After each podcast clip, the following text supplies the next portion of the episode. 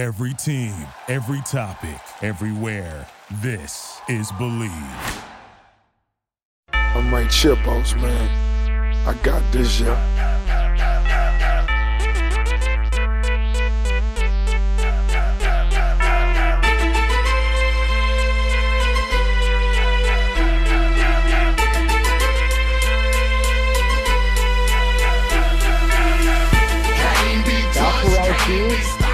U F C podcast. We got Max Shiner here as your moderator slash host. We got Reese Pulfer, Mister Danny Kortz, aka U F C four beta testing Danny Kortz, and we have Mister Kobe Kortz, our executive producer. How are we doing, gentlemen? Doing very well. Yeah, we're doing damn good after the fights last weekend. What a Let's great card we had. Fun. What a card. What a card. Dude. U F C two fifty-one, the premiere of Yas Island. Let's go into it a little bit. Reese, talk to me about, uh, yeah, your favorite fight of the card. We'll go through the main events and the main card itself, but give me uh, give me your kind of quick thoughts on the uh, on the, the premiere of Fight Island. You know, I again, I, I really don't have too much to say on Fight Island. I, I do think it's hilarious that Dana put that ring on the beach for literally no reason other than show. I'm literally like, what, what are they doing with that? Uh, but Did you, know, you see the, the picture that he took in it with the sunset? I mean, that's why he put it there. It's no, for the it's grand. Oh, show. Yeah. It's all show, dude. If they start fighting out there, now you got – now you're in business. Um, but that's Dana, master marketer Dana. Um, you know, the whole card top to bottom really was exceptional. Um, for those who did ride the picks, we had a good night. Very good night. Yeah. I, I think all three title fights delivered. Um, Aided by a couple of weird decisions. Yep. There were a couple of weird decisions. We can get into that. Um, but I think, you know, I, I loved how Petr Yan looked. Petr, Petr Yan looked. Um, I think that was, as much as he would have won the decision, I think it was good that he stopped him. I think that showed a lot of the force that he's bringing to that division. Um, and you know what? I, I really am just excited to see uh, these future cards coming. I cannot wait to recap this bad boy. No doubt. And Danny, what were your thoughts on, yeah, the card itself, the Fight Island experience, the production that they had, John Anik's role? Honestly, before I swing it over to you, I'm going to give props. Michael Bisping, in his first pay-per-view appearance as a commentator, I thought he was fantastic. I hate Bisping. He's so bad, dude. I only like looking at his, like, messed up eye. His eye is very funny. I thought he did well. um I was amazed at how much of the Yas Island Productions was just a Abu Dhabi tourism video. I mean, I want to go. Uh, but, uh, yeah, unbelievable title fights, um, a lot of fun. I noticed a lot of casuals were sad online being like the Kamaru fight was boring, but if you were expecting anything else, you just weren't going to get it. Um, and you don't know Usman in that sense either. Right, right. I mean, he's a winner. That that's at, at at the end of the day, he's a winner, and I think he'll be glad to take every decision win, or even kind of the late the late uh, finish he had last fight against Colby Covington. But all in all, I mean, he's a guy who just has been running through the welterweight division for the last five six years now. If we uh, if we want the casual opinion on the card, just ask Kobe. Kobe, what are your Thanks, thoughts? The casual corner with Kobe. Kobe's casual corner. What's your Kobe's thoughts? Kobe's casual corner. I'm in the top right corner of my screen. I don't know what corner your screen I'm in, but a casual corner over. Oh, almost just lost the whiskey, but I caught it. Um, Man. I, I, I had a blast watching. Um, a couple of the obviously not main not main card fights were, were a blast to watch too. But, uh, yeah, I, I don't know. I Usman coming in, I I, don't, I didn't necessarily look at that fight saying that I wish I saw more. I mean, that was it looked like he won the fight the, the whole way. I think the Masvidal might have gotten that first because it came out strong. But uh, you can see kind of what six days of notice, taking the fight, kind of coming on. Um, he kind of wore. But uh, overall, great night. Had a couple of drinks in me and picked some winning picks, so I'm excited about that. You yeah, we'll get in. You got to love having the casuals steam that Usman line down to under two hundred. Oh, my gosh. Yeah. So got to love that, dude. Right, going into the fight, all of a sudden that, that line started to steam down.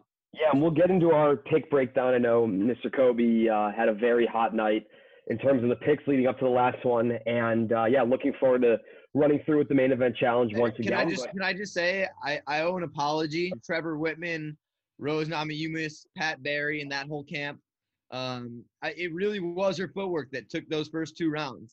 And as much as I think that if the fight had extended, uh, we might have a, a different person's hand raised, it really, like, I got to say, the strategy and the footwork was proved me wrong.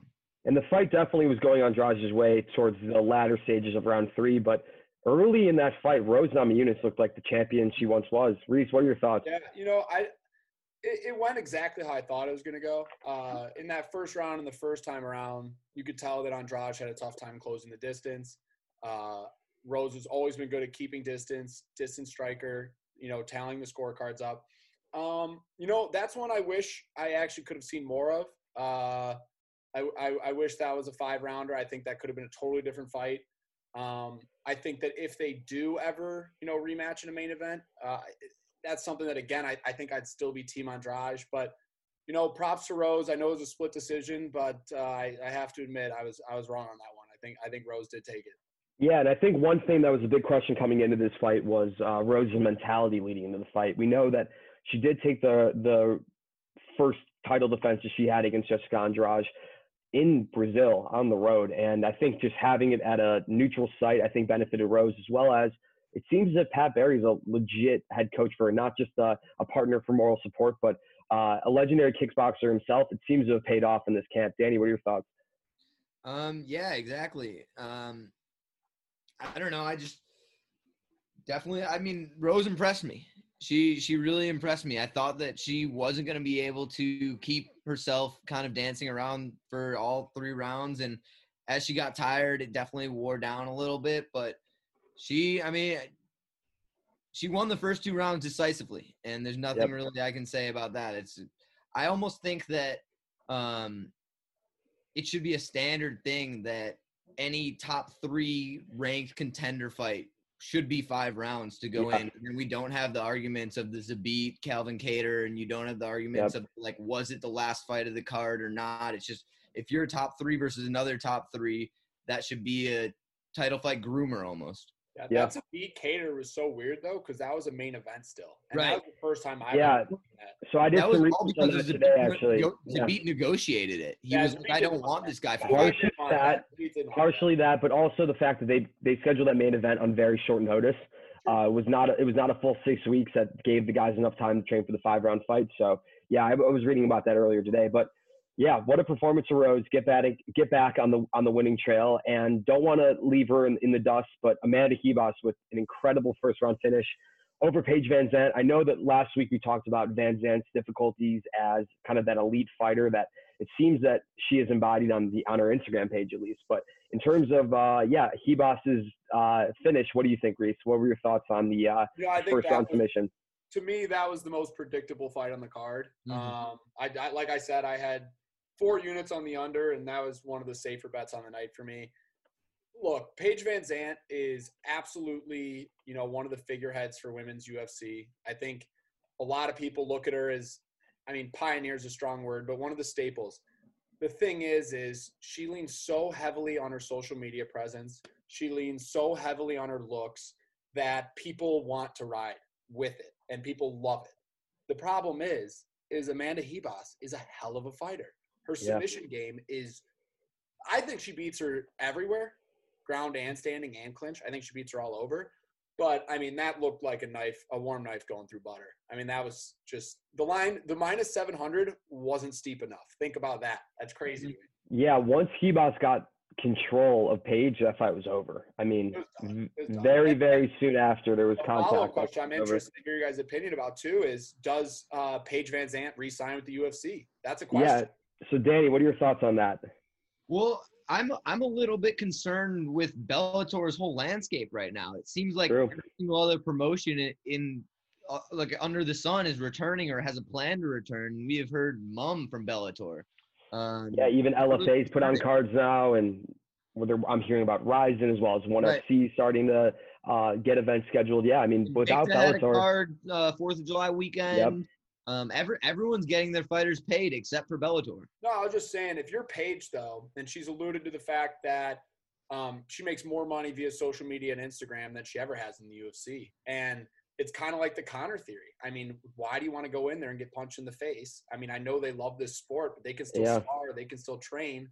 Um, so I think she's really going to put the pressure on Dana, and and I don't, I I really don't think he's going to give back. I he's yeah. looking for talent, you know, and, and the, she's not not talented, but you know the rest. Of the I think making money on Instagram is a better, uh, easier way to find some funds than uh, fighting in a ring every couple of weeks. I can't blame her for that decision if that's the one she chooses. Yeah, I mean, it is it is an octagon first and foremost, but secondly, her husband, um, Austin Vanderford, is fighting in Bellator, so I think that's really the key factor here. I think she does still want to fight. That's everything that uh, leading up to this uh, this card made it seem as if she still wanted to fight, but really her husband being a fighter in Bellator, that it made more sense for them to be fighting on the same promotion. So that's interesting. I mean, that'd be a good leg up for the the whole roster for Bellator. I know Bellator's yeah. known for taking the U F C washed-ups, you know, Lyoto Machida, all the heavyweights, Rampage, and, and that's I guess that's working for them. But, you know, is Paige, just the name value alone could bring some eyeballs to that uh, promotion. Definitely, definitely. So let's get into the title fights. I know that's really kind of where the focus was uh, this past week. With the first one, the uh, the vacant bantamweight title, Petr Yan knocking out Jose Aldo in the fifth round. I know we will definitely get into the uh, what could be called a late stoppage in that fight. But Danny, what were your thoughts on Jose Aldo and his uh, his return to bantamweight and how he looked against Yan in this fight? Um, I, I, as an Aldosexual, I'm sad.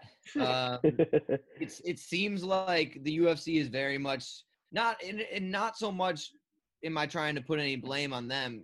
Aldo has taken and accepted and earned every single fight that he's gotten, but it seems like he's been put up to fail um, in almost every single bout that he's given. He's always looked good.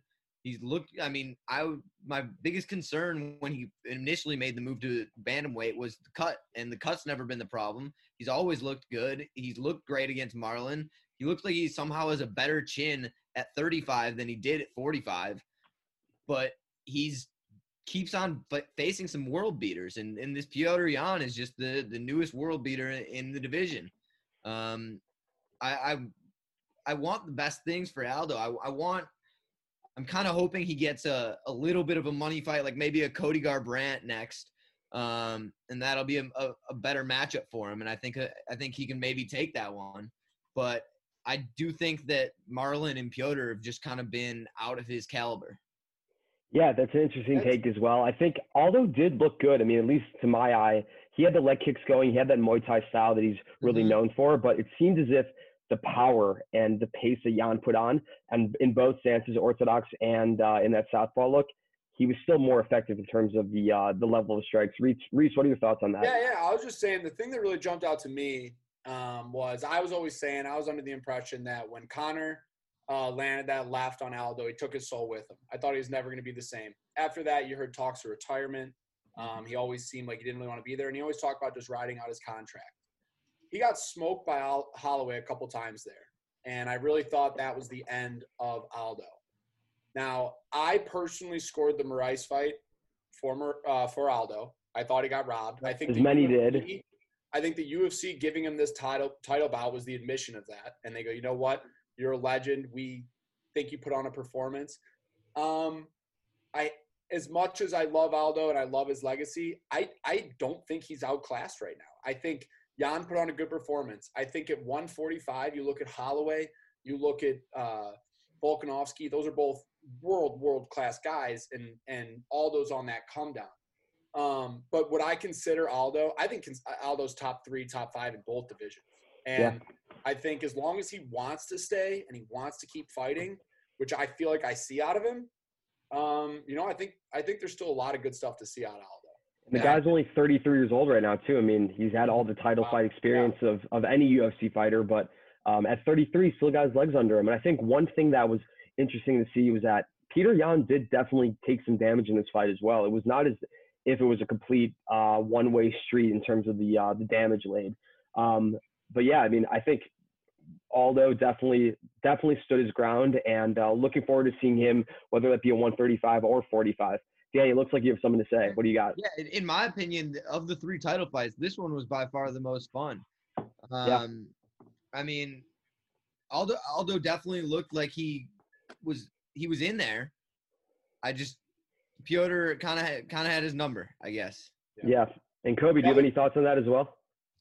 Until you just said it, I had no idea that Aldo was only thirty-three. I feel like that's a pretty young number for for the guy that looks like that. He yeah. he, he can certainly take a beating. I know that's no new news. And uh, being only thirty-three there, that, that he's got some lights left in him. I also love, um, I don't know if y'all saw, I'm sure you did, but did you see what Cejudo texted after, tweeted out after the fight? He said, "Congrats at Petr Yan with kisses, with kissies, but you absolutely suck. You'd be lucky to make it past two rounds with Triple C. You ugly potato. Hashtag rent a champ." Wow. The other thing about Aldo's leg cringes back was that um, halfway through that fight, I think it was in the middle of the third round, they highlighted on the broadcast that it was the it was the the, the pace that they set was ridiculous. I think Aldo had thrown and landed more significant strikes than in any other title fight, or I think in any other fight that he had been in his career. Um, which is just, I mean, for a guy with the resume of Jose Aldo and the amount of title fights and five-round wars that he's been, um, for that pace to be maintained is kind of ridiculous. Yeah. Yeah, I mean, it was a great fight. Definitely was had its back-and-forth moments. It seemed as if uh, Aldo maybe had a little bit less less gas in the tank as it uh, went to the championship rounds at the end. I know we have not seen him quite yet at a uh, in a five-round fight at one thirty-five until this past weekend, and it was definitely good to see that he was able to to hold up until kind of the end. Um, Reese, what were your thoughts on the stoppage? I know it seemed as if uh, Jan hit about thirty to forty uh, un, unmatched strikes, um, and he, Aldo was pretty much covering up for life at the end. What were your thoughts on the uh, on the stoppage there? You know, I think the hardest job in all of sports is being a U F C ref or M M A ref. Yep. Uh, if you call it a second late, you're in trouble. If you call it a second early, you're in trouble. Um, And I, as as barbaric as this, as this is, tend to lead on on letting them go out on their shield and trying to allow them. Um, even we talked about that Pat Barry uh, when he gave up that come comeback to Shekonga. I mean, y- these guys train so hard and give so much effort. Um, I think that if you ask Aldo about the stoppage, he would he would say it was good. And I I, I find that a lot of the time. Um, I mean, there's limits to the madness, but uh, I think, you know, as, as much as people want to complain, I, I didn't hate the stoppage. I really didn't. Yeah. I think it was good.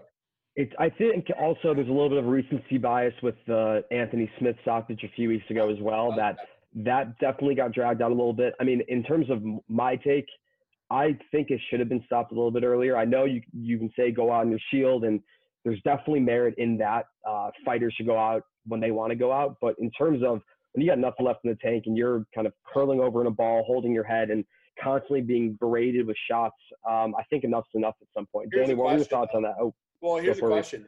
So this is what I just wonder when it comes to this. Do you think while watching these events that there's more early stoppages that people complain about or more late stoppages that people complain about? Because I feel like it tends to shade early because you're taking that fight away from the guy. And, and yeah. I remember Dominic Cruz against Henry Cejudo. Um, that early stoppage took that title chance away from Dominic Cruz. Now, if this is a first card in the prelims or, or a middle prelim fight and um, the guy stops it a hair early, but the person's really, you know, looking pretty slow and getting beat up, I go, okay, you know what? Like, save your career. You're young. You got time. Yeah.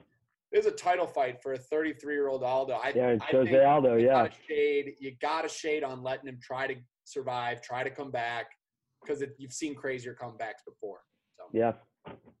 I, I tend to agree with Reese, and when and to answer his question from a second ago, I personally get much more frustrated for an early stoppage than late, um, just because I want to give the fighters a chance, not so much about dying on their shield. But I, I like looking thinking back of Saturday, I was really frustrated with the stoppage. Um, I thought it should have come maybe like thirty, thirty, forty seconds earlier. It to me, it looked like when Jose stopped trying to fight the hand and started just covering up and turtling, he was no longer fighting back, and he yeah. was kind of just a punching bag at that point. And that's where I tend to draw the line. But I, I also do tend to agree with Reese, where I'd be I'm I'm I mean thinking back of the uh, Kudalaba and Kalayev fight, which was on the. Um, prelims to the Devison Figueiredo uh, Joe B fight, the first one. Um, that was like a seven-second stoppage that w- both men were on their feet, and it's taken a random prelim and made it uh, like perennial. They booked it three more times. Now they booked it on two fifty. It got canceled. Now it's booked on two fifty-two, and they're both main card fights. And like yeah. to me, somehow this premature stoppage and like question marks surrounding the bout have given so much more attention to it and like kind of highlighted it guys, as a featured bout.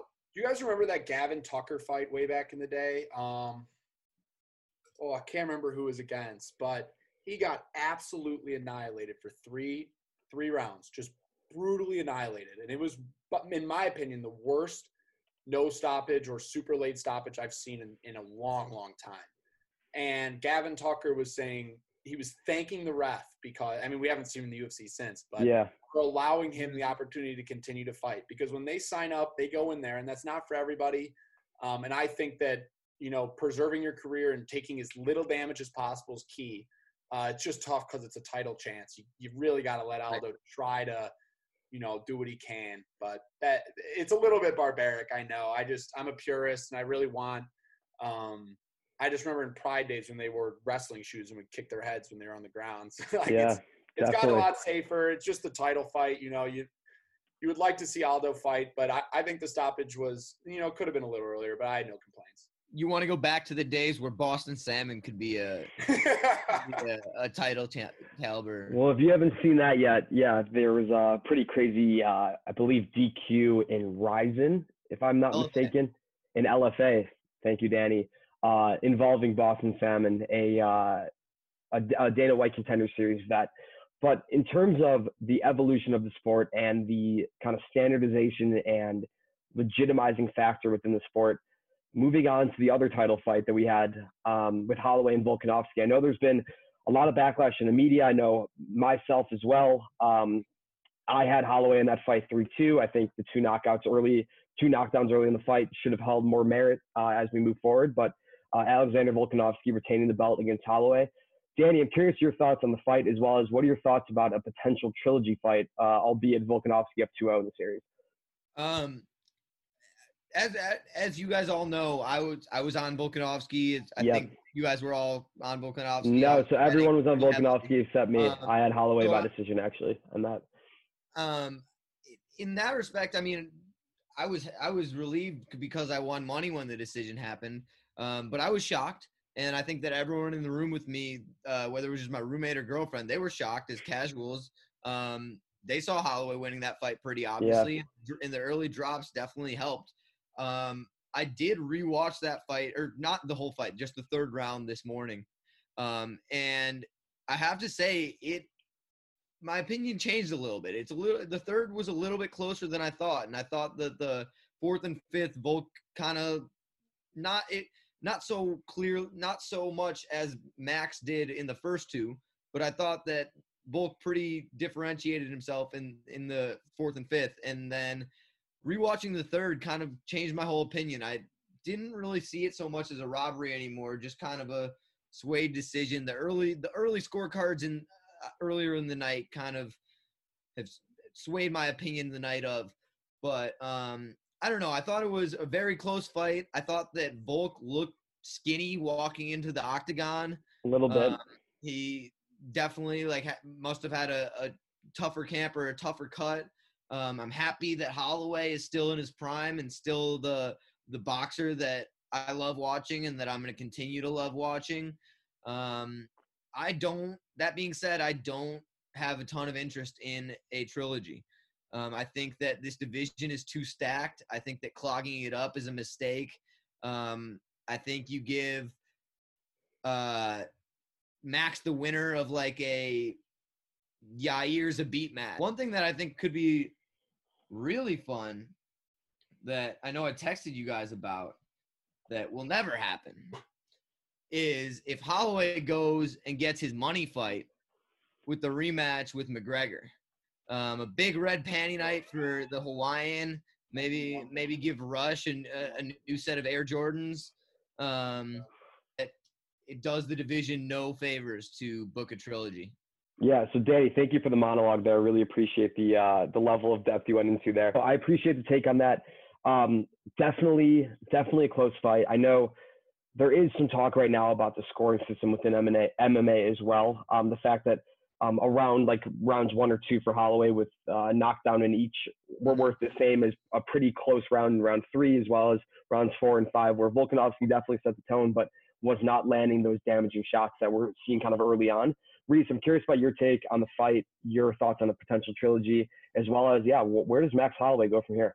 It's a great question. Yeah, so um, I know I'm on the uh, definitely not the majority here. Uh, I actually think Volk got that fight. Um, it's very, very, very close. I also am with Danny. I had money on Volk, so the, the bias is definitely there. Um, the thing with me and title fights is I hate seeing a title get relinquished on a fight that is almost a draw. I think yeah. that if it's very, very close, and I know you need to score it by round, Max definitely got the first two. But if you're looking at yourself and you're looking at one another and you're like, who the heck won that fight?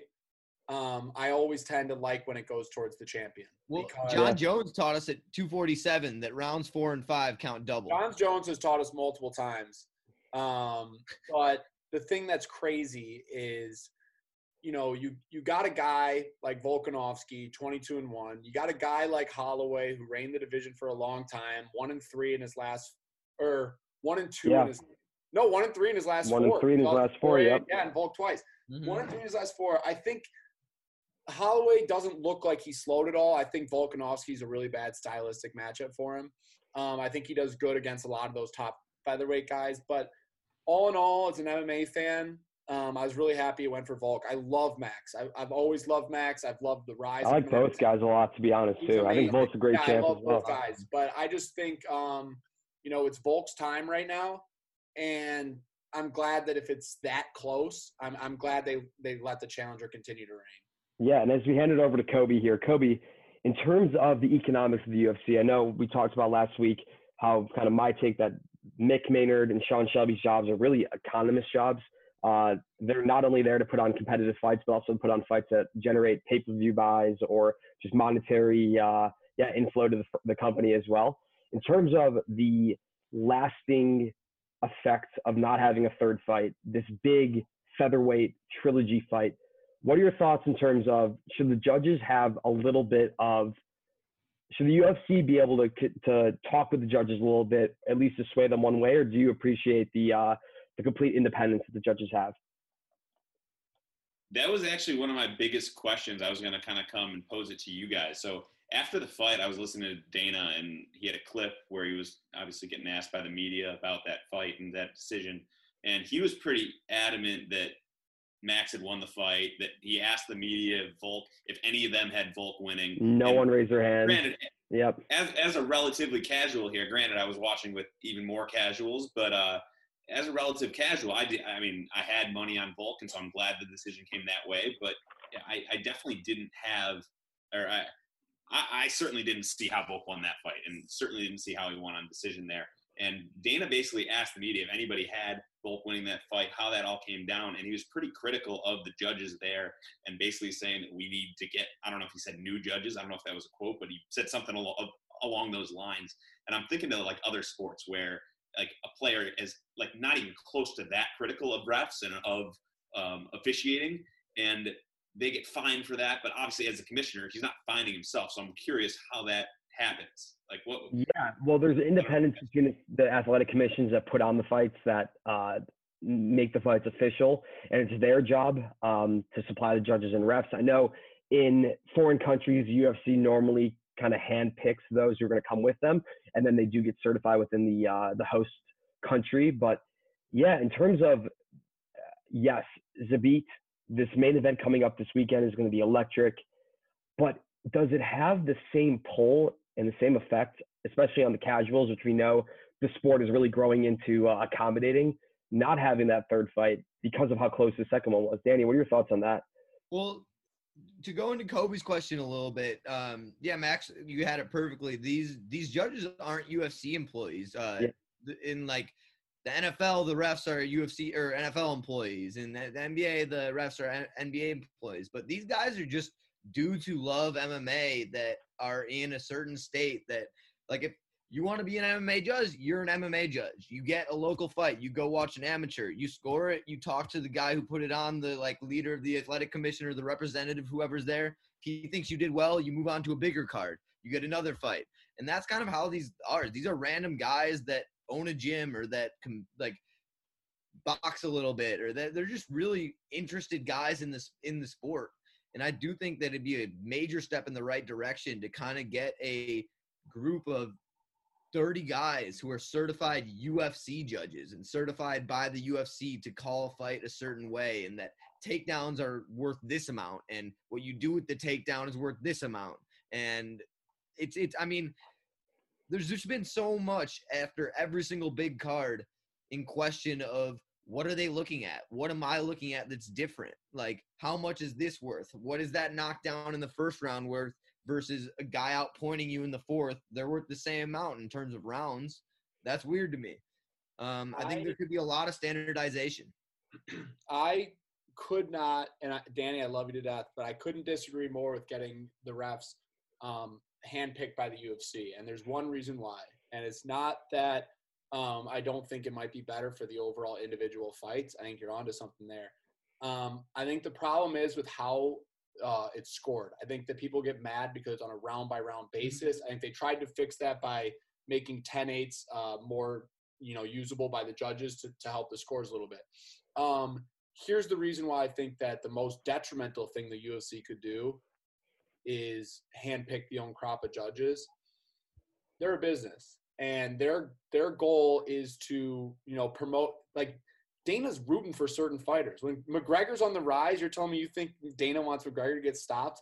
Hell no. O'Malley. And O'Malley, there's a ton of guys. And the best they can do is handpick those fights for them, you know, give them the, you know, Mick Maynard can give them all that, all the guys that he wants. But if you're starting to pick, handpick judges, I think that's when the judging can become biased. That's when the judging can become controlled. And I think that, are there bad decisions times and times? Ab- absolutely. It's sometimes it's beyond shocking, but it, it's not like boxing's any different. Boxing's a yep. nightmare. Boxing's way worse. And so yep. I think the way the scoring is could change. Maybe you try to grade the whole fight on a basis or something.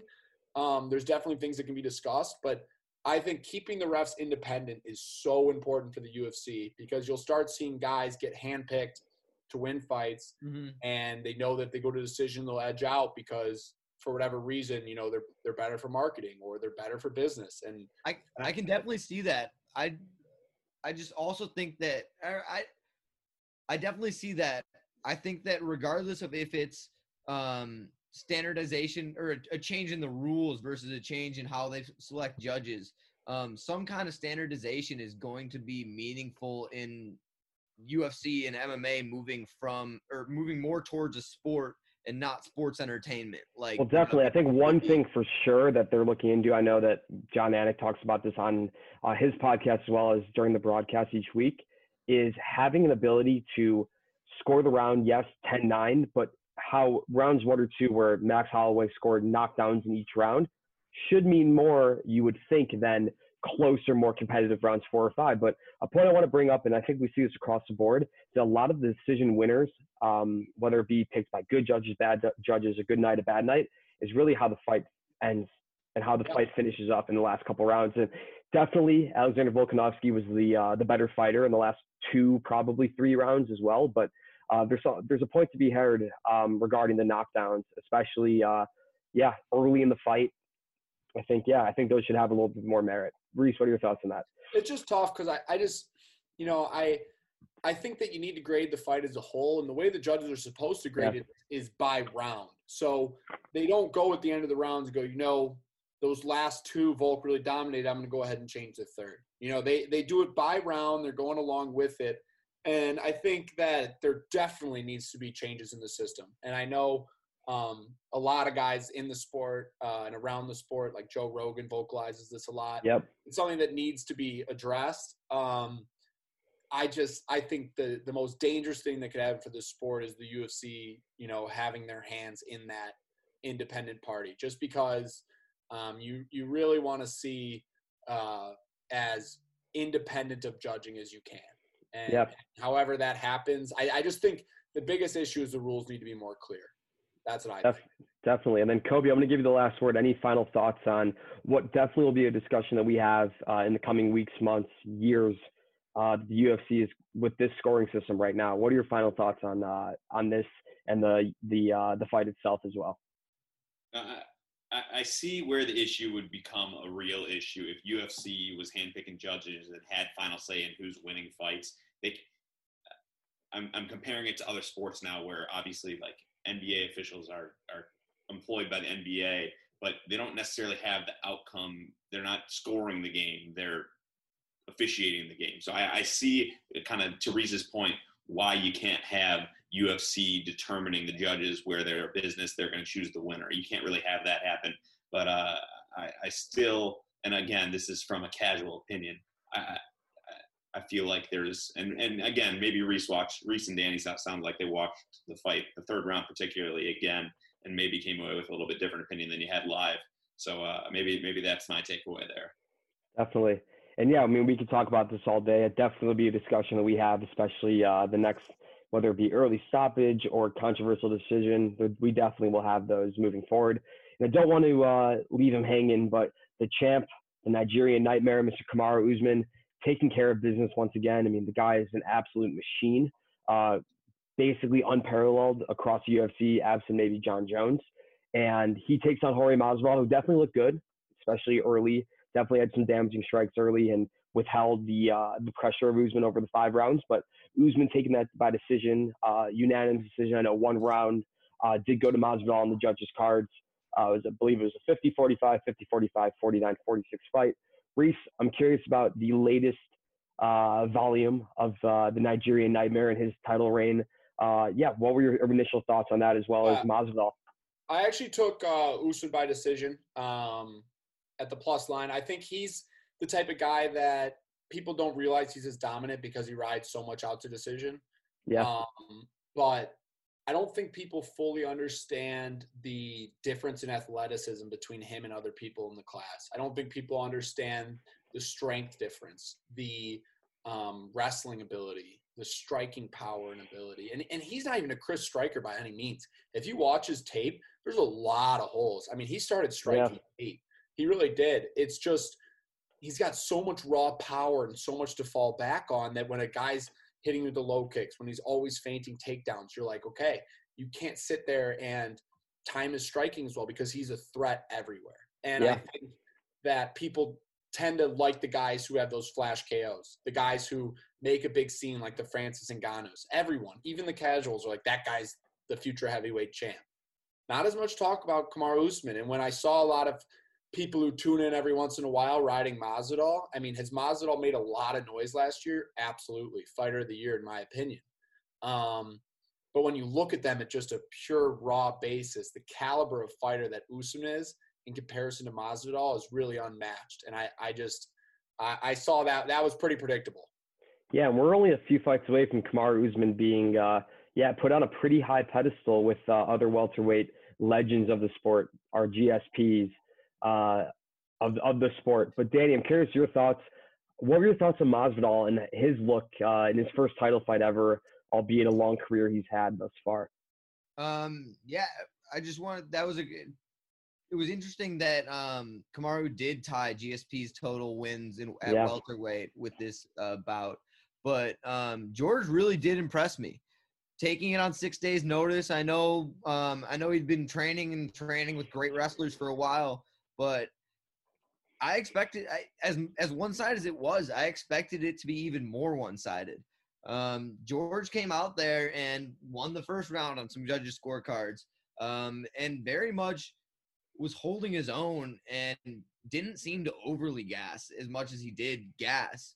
Um, but you would expect him to gas on six days. I, I, I thought he really impressed me. Um, one other interesting thing I thought was with the whole renegotiation for George, um, he ended up only walking away with three hundred fifty K, and which is one hundred fifty less than Kamaru had got to show up, which isn't it like it's just when you look at the talk leading up to this entire fight and the like I I sell you fight kind of back and forth. It's interesting to note that even with the kind of the Kawas and Jorge having the U F C by the balls, they still can't make real champ money.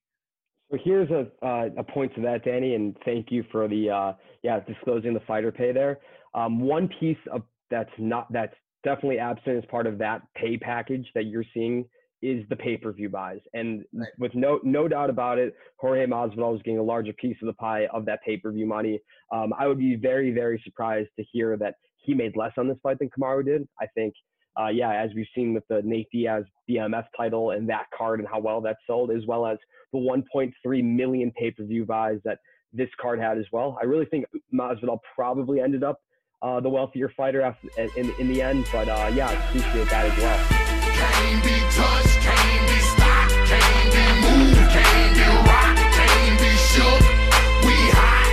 When will you make us learn? Came to get cold, came to get get going into the first U F C fight night of Fight Island. Uh, a great card headlining by uh, a featherweight bout that we're all very excited to see. Calvin Kattar taking on Dan Ige in the main event. Also, a lot of other fights to break down to the main card. But first, I know it's our second episode. Uh, we, the guys and I talked, and we we started working through some sponsorships. So the first sponsor we have on deck, we got Zyn, three milligram cinnamon. Uh, it's dipped, but it's not. Reese, who's your sponsor um, of the week? You know, my my sponsor is the good old fashioned bullet bourbon. Um, when your picks miss and you need a bullet to the dome, choose this. Choose a nice bourbon. Danny Koretz. Uh, my sponsor of the week is Rawlings.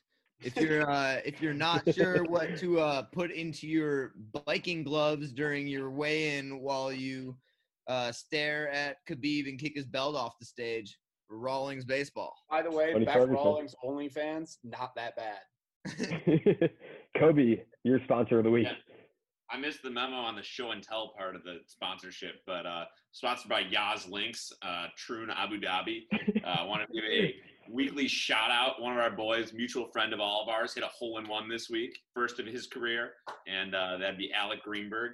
And congrats to you, buddy, on a hole in one. That's a that's a life goal of not only mine, but I think everyone else on the podcast. And yeah, and that's one more than Kobe and I thus far.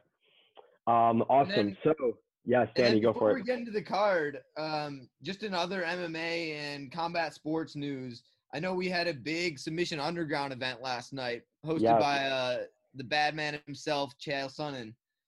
Um, a couple notes from it.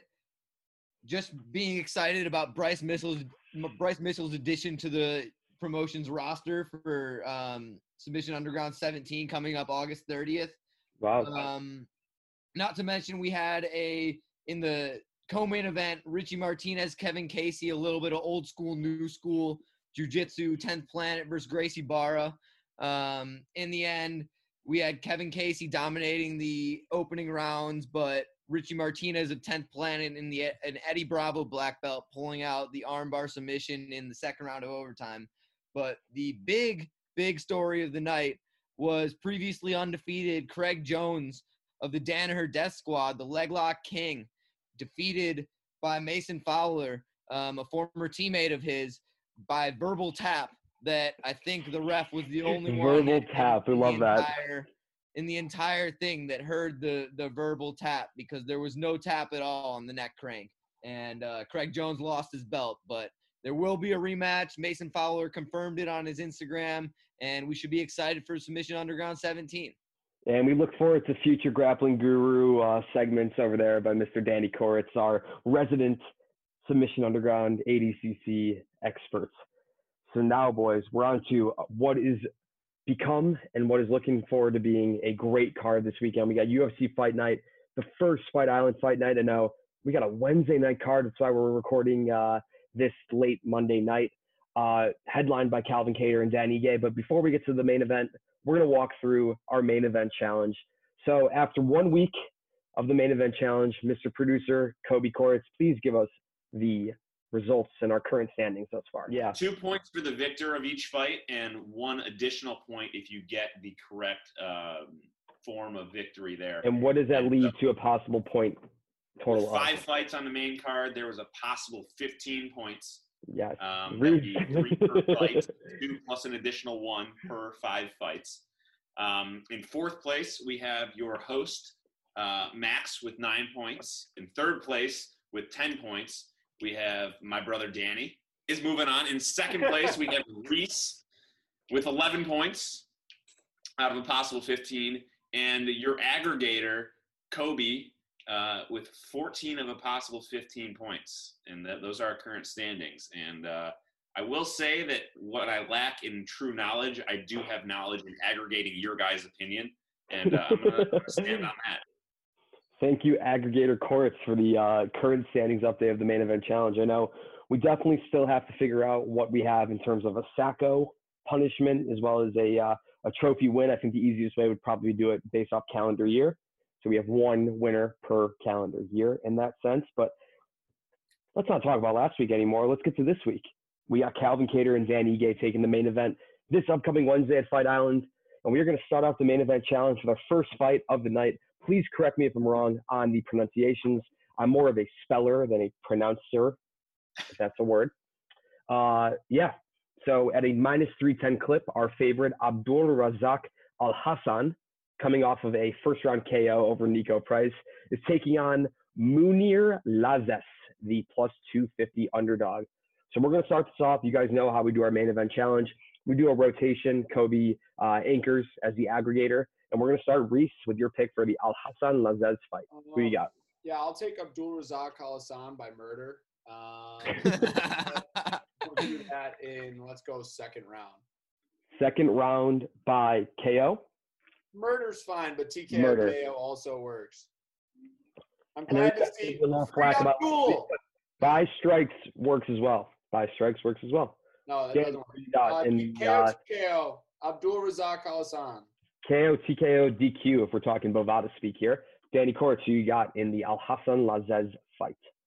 I'm I'm also on Abdul Razak Alhassan um, by T K O. It's going to happen early. Maybe the first time that uh, Munoz or Mounier gets um gets touched. um, I think that Razak out of uh, Fortis M M A in Dallas is as big of a stud with the hands as you can find.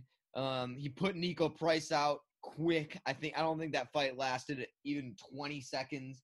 Um, he is just, I think, two or three months off of being found not guilty from a double sexual assault allegation, and we are wishing Abdul Razak Alhassan the best in his upcoming bout.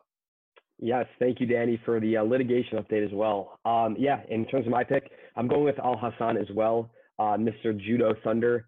I think this guy is just one of the most elite strikers, at least in terms of a highlight reel K O type finisher that we have on the roster. And I'm looking forward to him knocking out Mister Lazzez, who comes in in his U F C debut, only uh, about four months off of his last fight at in Probellum M M A. I think, Danny, next week, I want to get a little take on uh, your take on the Probellum promotion, but I'm Certainly. going with Alhassan as well by K O. Kobe, who you got? The aggregator. Yeah, the aggregator strikes again. Um, I'm going to stick with y'all's pick on uh, Razak Alhassan. Uh, I'm going to go by decision, though. I'm looking at the uh, three-inch height disadvantage, and I'm just going to take the decision and ride it. He's taking the decision, so the aggregator is not going to aggregate on the first pick of the night. Maybe feeling a little cocky after uh, last week's performance, but looking forward to that bout. Is going to be Shiner, definitely bro. a uh, a highlight reel fight. For your Probellum update, I, I did only watch the most recent fight of uh, Mounier, but um, the dude has real power. The dude reminds me of when I just from um, the most recent taping of the Jiri Prochazka fight. Um, Interesting. In his most recent title fight, Mounier put the dude down in I think eight seconds. Like it was wow. quick, and it yeah, was fifty-nine no second finish in his last fight. Yeah, just a flurry of strikes that. I think maybe seventy percent of them landed, and they landed hard. I so see aggregator, good call on the pick for the two first-round finishers with the decision pick leading off the uh, the first fight of the main card. But looking forward to that one. Looking forward to that one. I know we look back on last week. We talked. We touched on our feature prelims. Uh, we each of us took a, a feature prelim. None of us talked about Mister Prochazka. Definitely uh, deserves the respect of uh, his next fight. We definitely will be talking about him in greater detail. Um, yeah, with the second fight of the main card, we got Molly McCann coming in as a pick'em against Talia Santos. And Danny, uh, what's your take on this one? Um, I didn't. I didn't do a ton of taping for this one. Um, I love. I I usually love watching Meatball Molly fl- fights. She's a yep. fun fighter, but I'm gonna go with the Brazilian here. Reese, who you got on this one? Uh, I also got Talia Santos. Um, I think I've been so I've been watching. I, that's actually one of my uh, one bet so far that I have in the books. Um, the thing about it is she. Molly's big weakness is she's dominating people on the top, gets subbed, and she's she's given up fights before. Um, Talia Santos is well-rounded. She's no stranger to the ground. Uh, we're exactly where Molly wants to bring this. Um, I think Santos. Uh, I got her at plus one ten earlier in the week, but I think that's an amazing line to hammer there. And I got I got Santos by uh, let's go sub. Let's go by sub. sub by sub uh, with the decision with the I, uh, I, with the finish. I'm going to go de- – I don't know if I said, but I, I'm saying decision, by the way. Decision for Santos. Yeah. yeah, my pick for this card, I am going with Meatball Molly McCann. I think the U F C experience that she has will definitely prove uh, prove very well in this uh, in this Fight Island card. I am taking her by decision. I think this is going to be a three-round three-round war. Both of these fighters not only have early K O experience, but also three-round uh, decision experience as well. So I'm going with McCann by decision. Kobe, are you going to – equalize and balance the money on McCann here, or are you going to go with Santos to ride the uh, majority with the other guys? Any opportunity that I get to leave you on an island, I'm going to go ahead and take. And so I will go ahead and take Santos by decision. By decision. Mister Koretz, the aggregator, aggregates with Santos via decision. Okay. You're really leaning into that one, aren't you? In the bantamweight division, what is going to be an incredible fight. We got Jimmy Rivera coming in as the minus one forty favorite, taking on the recently victorious, and uh, definitely have to send up some prayers for his brother, Cody Stamann, uh, coming off of a win in the Apex in Las Vegas a few weeks back at a plus one twenty clip. I believe I am the uh, primary picker on this one. I'm going to take this one first. I am going with the underdog Stamann by decision here. I think this is definitely going to be a, a battle. I think both guys have the power to, to end this early. I think Uh, yeah, Rivera, especially with one of the one of the set, best sets of heavy hands in the division, um, someone I have seen live as well. But I'm going to go Stamann here. I'm going to ride his momentum coming off his last fight at the Apex. And, yeah, I think he's going to take this one by decision. So I go Stamann by decision. Reese, who you got? Um, this one, for me, is the hardest one to predict on the entire card. Yeah, uh, they're both dominant wrestlers. Um, they both definitely have their flaws. They both um, definitely have similar physiques. Uh, I want to go Cody. Uh, I love Cody, um, and I do feel for him. Um, I think the emotion will definitely be there for him, and I, and I, and I do hope he wins. However, uh, I think I got to go Jimmy Rivera by decision here. I think when you look at sheer strength and size, I think Rivera looks bigger at the one thirty-five division than Cody does. I think when you look at their sheer their sheer skill set, it's so similar. Um, but I don't foresee Cody knocking anybody out. Jimmy might. Um, and as far as wrestling goes, I, I do think fundamentally uh, Cody's the better, better wrestler. I just think that the difference just won't be there. Uh, I'm going to take Jimmy Rivera by decision.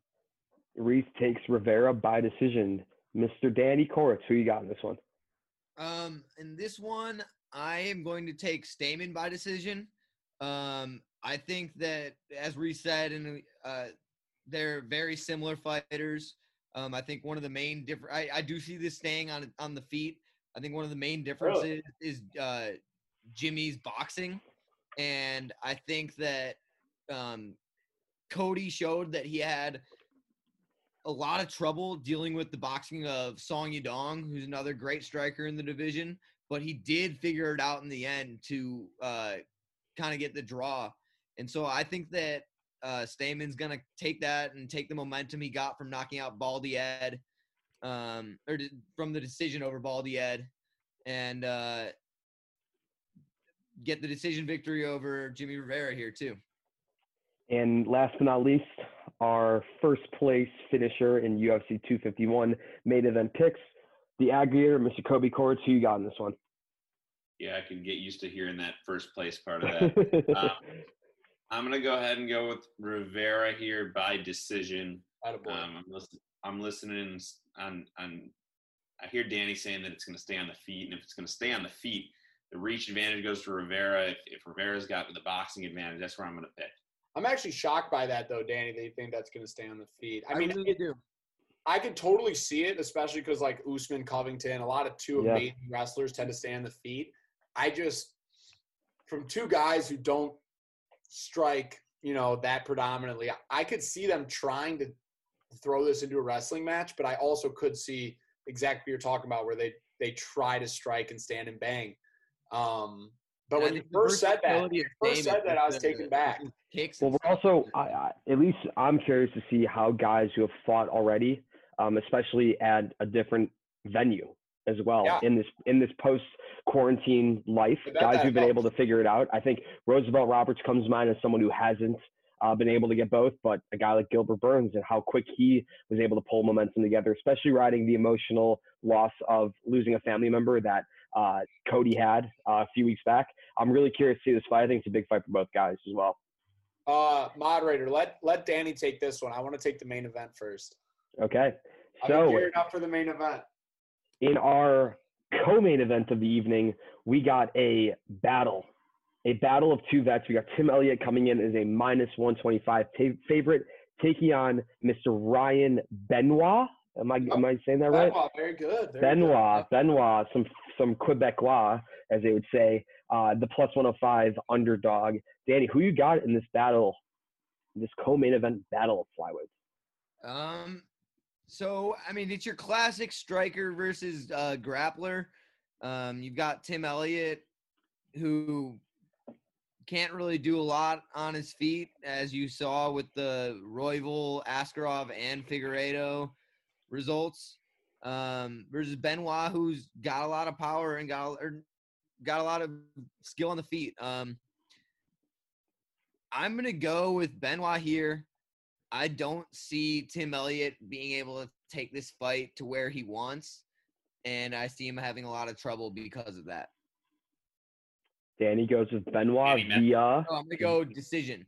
Via decision. So yeah. Reese, Reese, you get this one, or am I taking this one now? Uh, whatever you want. You can take it. Okay, so I'll take this one. Uh, very interesting fight. Definitely not your normal co-main event, especially for a card of this magnitude. I think um, it t- it just tells true. You're putting on four four events in two weeks. Um, definitely going to have a little bit of thinner cards, I think. These are both vets of the U F C, guys who we have seen in the past. Um, I am going with Benoit as well, Danny. Um, I am doing this by strikes, by K O T K O. I think, yes, Elliott definitely has the ground uh, – yeah, the ground differential and the ground advantage. He is one of the leading flyweight takedown artists that we have. But in a fight on Fight Island, um, going back to the circadian rhythm hypothesis I had last week, although there were a lot of decisions, I still believe there are going to be more K Os uh, on these Yas Island four a.m. local time uh, fights than we are accustomed to see. So I'm going to go Benoit via strikes in this one. Reese, who you got? So Tim Elliott to me is one of the underperformers all time of the U F C. Coming off twenty tough twenty-four, I honestly thought this guy was marked to not necessarily dethrone D J, but really make some noise in this division. Um, as we all know, as you look into the future, he's not that. Uh, he looks more like someone that you'd see on Trailer Park Boys. Uh, however, um, he's someone that, that looks like a Julian. Yeah, he's someone I tend to fade. Um, I think he his I Q's not there. He makes too many mental mistakes. I think his grappling's good, but he doesn't necessarily fight to score. Um, however, I definitely am not a a, a, a Ryan Benoit capper. I'm gonna go Tim Elliott uh, by decision, and I think that fight's gonna be shitty too. I won't lie to you. I think that fight's gonna be one where they could have thrown that on the prelims. Yes, and, and, and then with the card. Yeah. I'm surprised it's the co-main. It's dude, I, it really I hate this me. Fight, especially I, with the Rivera, the Rivera Stamann fight. Those are both names, and every, they're both stalwarts of the division. It, I'm more excited to to see every fight. Yeah. Under, and yeah, well, the I, uh, the headliner of the prelims, the Khamzat Chimaev. I'll, I'll get into it after we go through all of our picks, but I mean. That's a future star in in, in this. Oh, there's a lot. Movie. Chris Fishel, yeah. Jared Gordon. There's a yeah, lot. Yeah, we're gonna get we'll get into those when we when we uh, feature yeah, our prelims just, of the I, week I just, as well. Overall, I, I'm forced. My hand's forced into taking Tim Elliott here, but uh, God, do I hate this fight? Yeah, cut them both and move on. Jesus. So yes, we get to our fourth and final pick, the aggregator, Mister Kobe Cords. Who you got in this battle of flyweights? Uh, I, you guys are gonna not not really let me get excited for this fight after all that. But uh, I'm gonna go ahead and take Benoit. Uh, I'll take Benoit by decision. Don't really have any analysis other than that's. that's what Cody, true or false on that one? You went with the cooler sounding last name. The one I can pronounce is certainly Elliott. Benoit, I thought about before I had to go for it, but. Uh, So interesting. Once you see Tim Elliott's mullet, you're gonna regret that decision. I mean, he's R I P Chris Benoit, by the way. Dude, he's gonna rock the shit out of that mullet. R I P Chris Benoit. And you're gonna be like, I made a mistake. Benoit's got a two inch two inch reach advantage, and uh, he also has a two inch tucker. I I don't like a guy that needs to get on the ground to have a chance, and that sounds like the analysis from uh, the three A U says. Wait till you watch uh, Kobe, you Elliott know me. I love taking grapplers over strikers, and I'm on the striker. Which is an interesting factoid there. One interesting factoid from last week, we did have uh, eleven of the thirteen favorites win on last week's U F C two fifty-one card, as well as we looked into the uh, the betting picks that we definitely are highlighting on this show. Uh, there were definite uh, favorites, especially on the main card. A lot of minus two hundred, minus two twenty, plus one eighty matchups. And it's interesting to see on this card, uh, the last three fights we have capped are all more or less pick'em fights. So uh, curious to see how Uh, the lines adjust as we get closer to Wednesday's fight night on Yas Island. And yes, I know we're all we're all ecstatic about this one. This is a big time fight, especially with Volkanovski's win over Holloway uh, this past Saturday. In the featherweight division, we got Calvin, New England-born Kattar at minus three ten, taking on one of the rising stars within the division and probably within the U F C as well, in Dan Ige at a plus two fifty clip, the underdog. And Reese, we know you uh, you sacrificed your top spot to select this one first. We'll have to look at the uh, the amendments to our uh, original agreement to make sure that was uh, sanctioned by the uh, by the bodies. But uh, yeah, who you got in this absolute all-star matchup in the featherweight division? So I am so beyond excited for this fight. I think Dan Ige is slept on beyond belief. Yep. I also think Calvin Kattar is without a doubt in my mind close to Holloway, but might be the best striker one forty-five has. Yeah. I love Kattar. I love his killer instinct. I think that if this, if these picks weighted the underdog more, um, it'd be a lot easier to take Ige. Yeah, the reason I why agree. I wanted to surprise everyone here is because I am taking Ige. Wow. Yeah, I love Kattar. I have never faded Kattar in my entire life. I think that Ige has a look at this fight. I really do. I think he he potentially could be a bet at the plus two hundred clip that he's laying at right now, almost two fifty, something crazy like that. Ige has the ground advantage. Ige, Ige has the grappling advantage. Calvin Kattar definitely has a striking advantage. But you look at Ige's fights. He fought Edson Barboza, a phenomenal striker. Kattar lost to uh, Moicano. I mean, the when you look stylistically, there's a chance Ige pulls this off. I think at plus two fifty, I, I think Ige is going to shock the world. I think Kattar's going to be back. I think Kattar potentially will have a title fight. Um, but I won't lie to you. I, I, I'm going to take Ige by sub. And if you want to wow. make this fight even more exciting, Dan Ige's nickname, official nickname, is fifty K. fifty K. Danny, who you got in this absolute war we're about to have coming up on Wednesday? So I had the pleasure of um, seeing Dan fifty K Ige um, be true to his name and earn that fifty K performance bonus with his knockout over Mirsad Bektic at U F C two forty-seven. That was a great win. Um, it was a ton of fun. I'm a big Dan Ige guy, but I'm going to go Calvin Kattar here. Uh, I think that, as Reese alluded to, his striking is just phenomenal. And it's, I think especially when he gets in that pocket, which Dan Ige is going to try to do and try and get – Dan Ige is going to try and close the distance. And I think that Calvin's striking in the pocket and his boxing is going to be just too much for fifty K to overcome. I see this being a fun fight. I think there's going to be back and forth both ways, probably both bloody faces. I think it's going to be tons of fun. But I've got Kattar by late K O. Late K O Kattar. Interesting, Danny, as uh, I, I make my pick here. This is going to be one of the best striking matchups we're going to have maybe all year. I mean, this is an absolute matchmaker's light. What a great job that Mick and Sean did to put this fight together.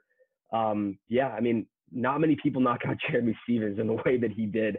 Calvin Kattar is arguably the best striker in the division right now. I mean, Reese, yeah, as we saw, Max Holloway, yes, he's got the volume, and yes, he's as technical as it comes, but Calvin Kattar's got that knockout power that we have not seen in the featherweight division since arguably Conor.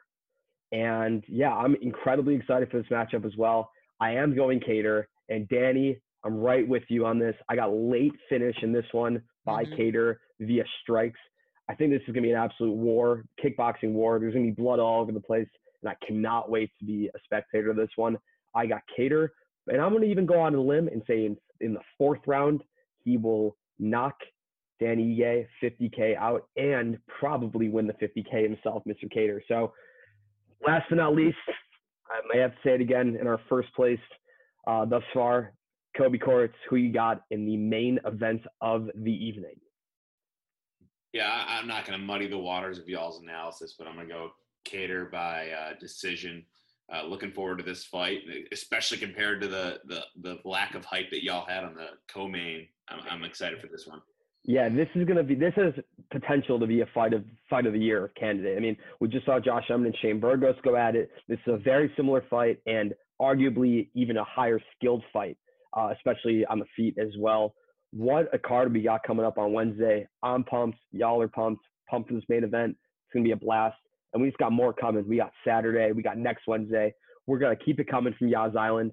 But before we go, as we did last week, we're going to highlight one prelim that we are most excited about. Uh, I'm going to bend the rules here, and I'm going to go first. And I'm going to take this Jared Gordon-Chris Fishgold fight. This is going to be an absolute war as well. Um, I don't know if you guys know this, but Jared Gordon's entire uh, team did um, did test positive, and uh, valiantly, valiantly, Paul Felder, who was called upon to actually commentate this this entire card, this entire night, he is actually stepping in as primary uh, coach for Mister Gordon. I think this would be an absolute battle. I do like Jared Gordon this one. I think Chris Fishgold is a lot to handle, but it's going to be a great fight as well. Looking forward to it. Reese, who you got well, is your feature pre- Oh, Danny. Um, Flash Gordon and Felder train together at Rufus yeah. Sport. So it's, yeah. it's it's not so much of a favor as he's doing as a he may be the only lifeline that um, Flash Gordon has over on Yas Island. Yeah. Interesting, interesting factoid there as well. Reese, who you got is your favorite prelim or your feature prelim of the night? So mine also was actually that Jared Gordon, Chris Fishgold. I think Fishgold's a great bet at the dog there. Um, he's a lethal fighter. I'll switch it up, though, because you threw me a little curveball, and I want everyone to really know. I think Ricardo Ramos, my, Ramos minus one, uh, one fifty-five is a steal of a line there. A lot of value there. So well-rounded. Um, I didn't get as much time to tape uh, Murphy as I would have liked. Um, but I know a little bit about him. Um, and, you know, I think I think uh, Ramos definitely has some value, one fifty-five. And and uh, I really wish Shiner didn't snake me on that pick there. But I'll, I'll go I'll go Ramos on the fly. Ramos on the fly by Reese. And last but not least, Danny, who you got as your featured prelim of the night? So for my p- featured prelim, this comes from a, a deep place in my heart. As some of you know, Um, I have a list of fighters across all combat sports that I, I just love, that I just love watching fight, that are the most fun guys I can think of. Uh, some testaments on the list. It's, it's Izzy, it's Craig Jones, McGregor's on that list, Cyril Gane, Sean O'Malley for a while. It's, it's, it's the guys I really, really put a, a hard look at when they're up and coming guys. And the only guy on the list, besides A J Agazarm, Agazarm, who has made their name on the list without debuting yet, is Khamzat Chimaev. Khamzat Chimaev trains out of Sweden with some guys you might have heard of, like Alex Gustafsson, with Alir Latifi, with mm. David Tamer. Um, the dude is Khabib reincarnate. Look for an early takedown. Look for the second that he gets his hand on Aaron Phillips or on, uh, no, sorry, John Phillips. Um, that's when the fight's over. It will be an early takedown, an early rear naked choke, maybe some ground and pound just for funsies. But this Khamzat Chimaev guy is the real deal. He's undefeated as a professional mixed martial artist. Uh, he's making his U F C debut this Wednesday, and it will be a fun one. So, Danny, as we recap our picks to click, our one betting pick of the night is Mister Chimaev, your pick to click of the night. He is my pick to click, and by sub. By sub. So Take that any, by sub. By rear any naked prop choke, bettors. You can find a line that's going to give you my method of sub, rear naked choke, round one. Yes, that's a great pick. Love the uh, the knowledge of the Swedish M M A scene as well. Love to hear that. We're researching, boys. We're we're taking the time here, and we're uh, yeah, we uh, value as uh, our listeners. And Mister Koretz, Mister Kobe Koretz, our executive producer, we don't labor him with the uh, the idea of having to research all the prelims to find his feature. So what we do is we actually give him the pronunciation of the week, and uh, I think this is a pretty easy one for us to do here. There is a battle of two U F C newcomers in the third to last uh, prelim of the night, and I'm going to take a stab at it first. Uh, we got Modestas Bukauskas taking on Andreas Michalidas, and uh, Kobe, we're excited to hear your uh, your pronunciations of the week. And that God, I love this sport. You know what? I, I think you took a lot of the luster out of that one by trying to attempt that before I did. And there's certainly no Michalidas. There's no ch sound in Greek. So I'm not going to go with that. Uh, I will call it back to our sponsors real quick. I'm sponsored by uh, uh, Troon Abu Dhabi and Yas Links, and some of the ambassadors to, to Yas Links, uh, Shubhanka Sharma and uh, um, Anirban Lahiri, Jazz, Watana, Jazz Jane Watananan. And so those are the pronunciations. That I'll do. Um, but uh, I appreciate you calling it out. And uh, next time, let's uh, let me do the pronunciations. Okay, Mister Koretz, then we're going to put you on the spot then. We have Di- Diana Belbita taking on her opponent in the second prelim of the night. Let's try the pronunciation of the week on the opponent for Diana Belbita. Danny and I need to be here for this. Like, I'm not talking. So I don't even know what this flag is. Is it Georgia? Is it red and white? Yeah. And Georgia, I guess. Okay. So it's Liana, and the last name, it looks like Joshua, but I'm not going to say that it's Joshua. Joshua. Joshua. We got Liana Joshua as our pronunciation of the week. Is that considered racist? What if it is just Joshua? What if it is Joshua? Here's the real question. Does anyone know if this Joshua woman trains with Merab? And if so, oh, Deval Philly? I love Deval Philly. We love our Georgian fighters. And by that, I mean we love Merab. Well, Merab also fights. He trains under Matt Sarah B J J, though, with Ally Quinta. Okay. And, yeah, he's out of that Long Island camp, actually. Merab. I don't know if this helps. Her fight team is uh, Akhmat Fight Team. Oh, yeah. Oh, Oz, me homie Akhmat.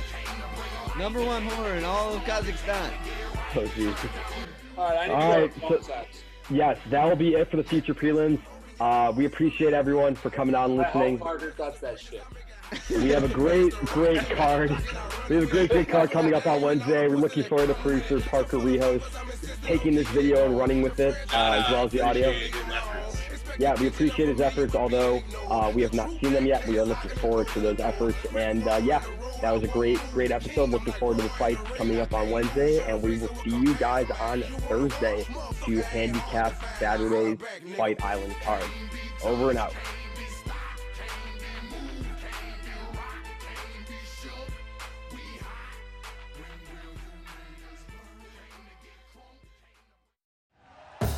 Thank you for listening to Believe. You can show support to your host by subscribing to the show and giving us a five-star rating on your preferred platform. Check us out at Believe dot com and search for B L E A V on YouTube.